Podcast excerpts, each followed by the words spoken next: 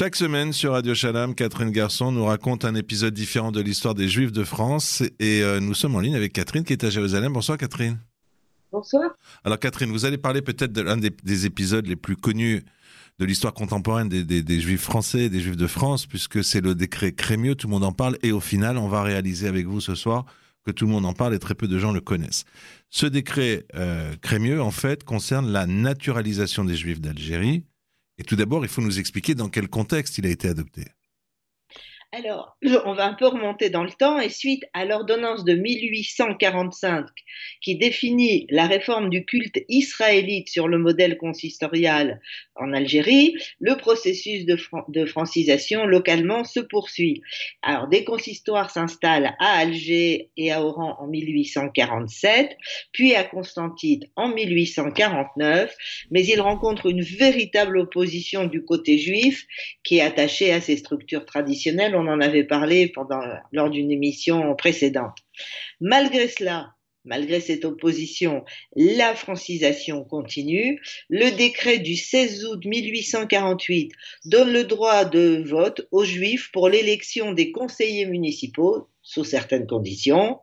Et en 1860, ils sont même astreints au service de la milice. Les grands rabbins venus de métropole, le plus souvent de l'Est de la France, essayent en parallèle de réformer leurs ouailles pour qu'elles ressemblent de plus en plus à des juifs français. Alors, lorsque l'empereur Napoléon III se rend en Algérie en 1865, il déclare Bientôt les Israélites algériens seront français. Et de fait, quelques mois plus tard, le Senatus Consulte, par son article 2, autorise sur demande la naturalisation individuelle des Juifs d'Algérie, mais à peine 200 d'entre eux l'obtiennent tout le monde ne va pas bien sûr la demander et les autorités vont pas toujours faciliter les choses. Quant à la naturalisation de tous globale, à la veille de la guerre de 70, le principe en semble acquis.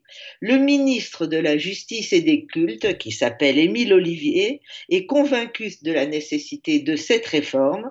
Sur les conseils d'Adolphe Crémieux, un projet est en train de s'élaborer, mais celui-ci va devenir caduque suite à la chute de l'Empire. Euh, on se souvient la, la défaite devant la, la, guerre de Prusse dans la guerre de 70. Donc, bien entendu, les projets de loi euh, envisagés par l'Empire sont caduques. Qui est Adolphe Crémieux? Alors, Adolphe Crémieux est un avocat et un homme politique d'origine nimoise. Et en fait, il s'appelle Isaac Adolphe Crémieux et il ne va jamais cesser de se battre pour l'émancipation de ses coreligionnaires, pour l'égalité de tous les citoyens et contre l'esclavage. Alors, entre 1800 27 et 1846, il lutte pour l'abolition du serment moré judaïco imposé aux juifs dans les tribunaux. Il, fallait que les juifs euh, euh, serment de manière euh, distincte des autres citoyens. En 1840, avec le philanthrope anglais Moses Montefiore, il fait libérer les juifs de Damas accusés de meurtre rituel.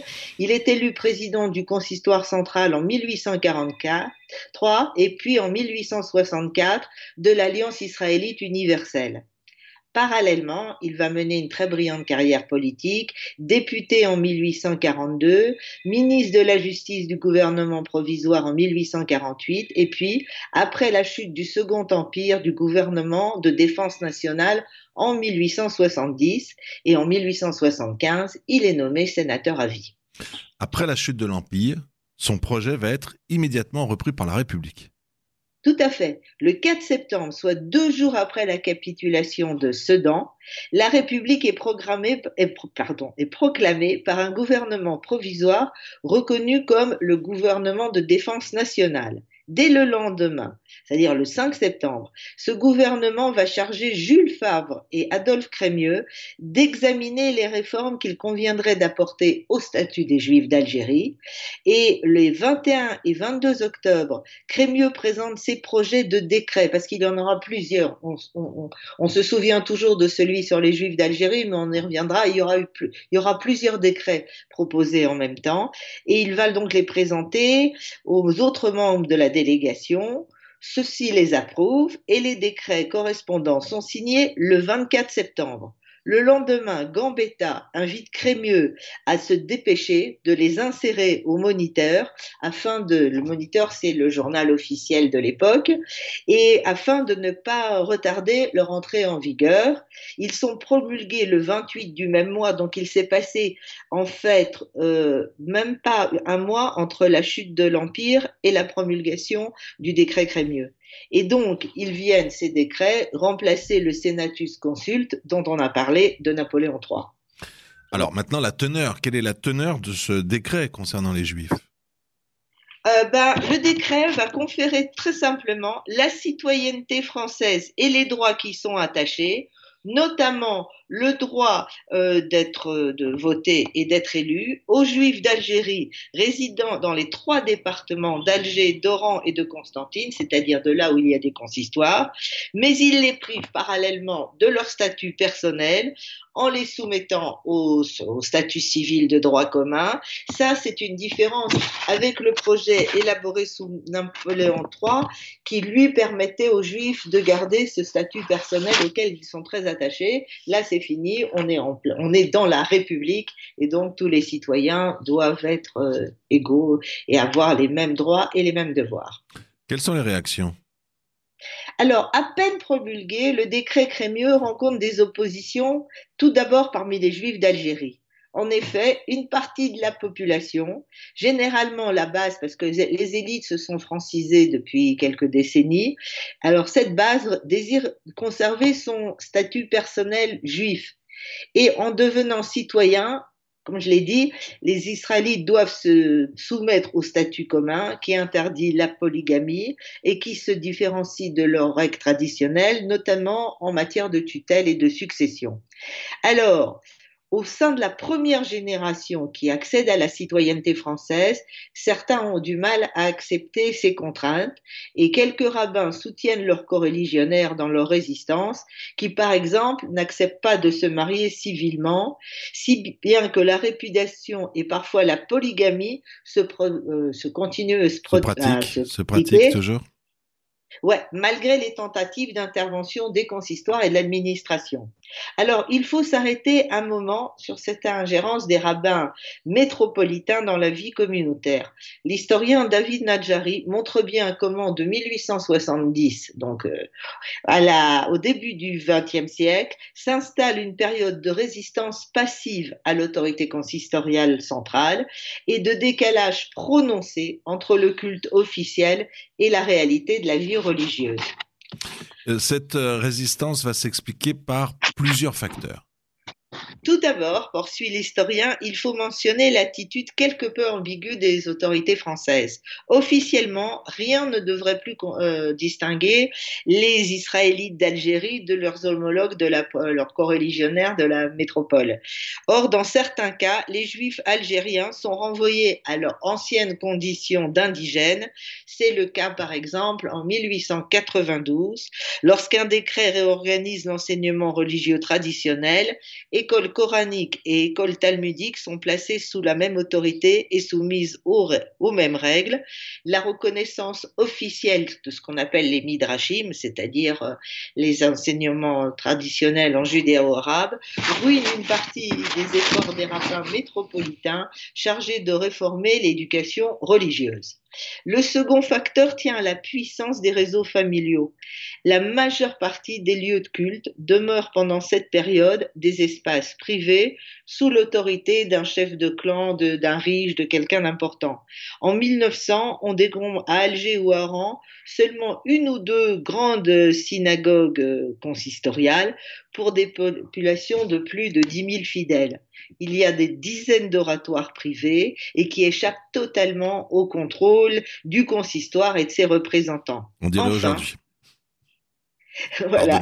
Les rabbins traditionnels euh, conservent un rôle majeur dans le maintien des coutumes. Le prestige de l'autorité rabbinique se remarque ainsi par leur présence de dayanim dans la plupart des communautés, dayanim locaux, pas dayanim du consistoire, et ces dayanim sont consultés même par les membres de ces consistoires. En résumé, au début du XXe siècle, la francisation de la société juive algérienne progresse sous les effets de la scolarisation et de l'administration euh, consistoriale mais il y a encore des résistances dans ces communautés locales, résistances qui vont aller en diminuant pour finir par totalement disparaître. Alors, l'opposition d'une partie des Juifs algériens aux conséquences du, décret Crémieux ne compte pas, en fait, pour euh, les adversaires de ce décret? Non, Grâce au texte du 24 octobre 1870, donc euh, quelques semaines après l'adoption du décret Crémieux, les Juifs algériens sont devenus des citoyens à part entière et participent à ce titre à toutes les élections. Or, certains des partisans d'hier du décret Crémieux, de l'émancipation des Juifs, de la citoyenneté des Juifs, n'ont pas prévu que les Juifs allaient bénéficier de ce droit de vote.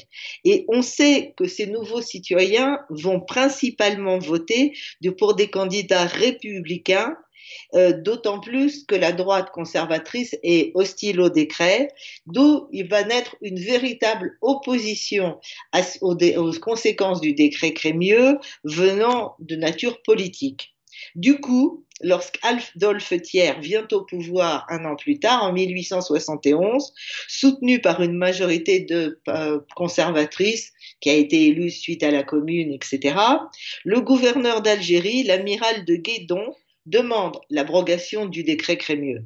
Mais Adolphe Crémieux se bat. Il, va, il, est toujours là en coulisses et il va réussir à convaincre Thiers, Adolphe Thiers, de se contenter d'un décret, décret du 9 octobre 1871, dit amendement Lambrecht, qui n'accorde la citoyenneté qu'aux juifs dont l'origine algérienne est incontestable, à savoir ceux nés en Algérie avant la conquête ou nés de parents établis euh, en Algérie, de parents français, lors de la conquête. Voilà.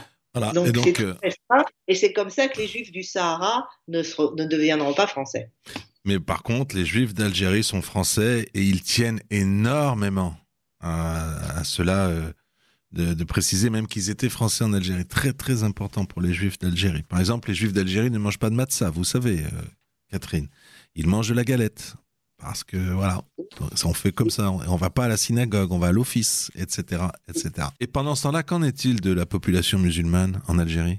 Alors cette population est majoritaire et un autre décret Crémieux, signé le même jour, réitère la proposition contenue dans le Senatus Consul de 1865, proposition qui est faite aux musulmans indigènes de plus de 21 ans et aux étrangers du même âge et présents depuis au moins trois ans dans un des départements d'Algérie de devenir citoyens français sous condition d'accepter de renoncer là encore aux droits coutumiers. Alors ne souhaitant pas abandonner ce dernier, l'immense majorité des musulmans ne demandera pas à devenir française.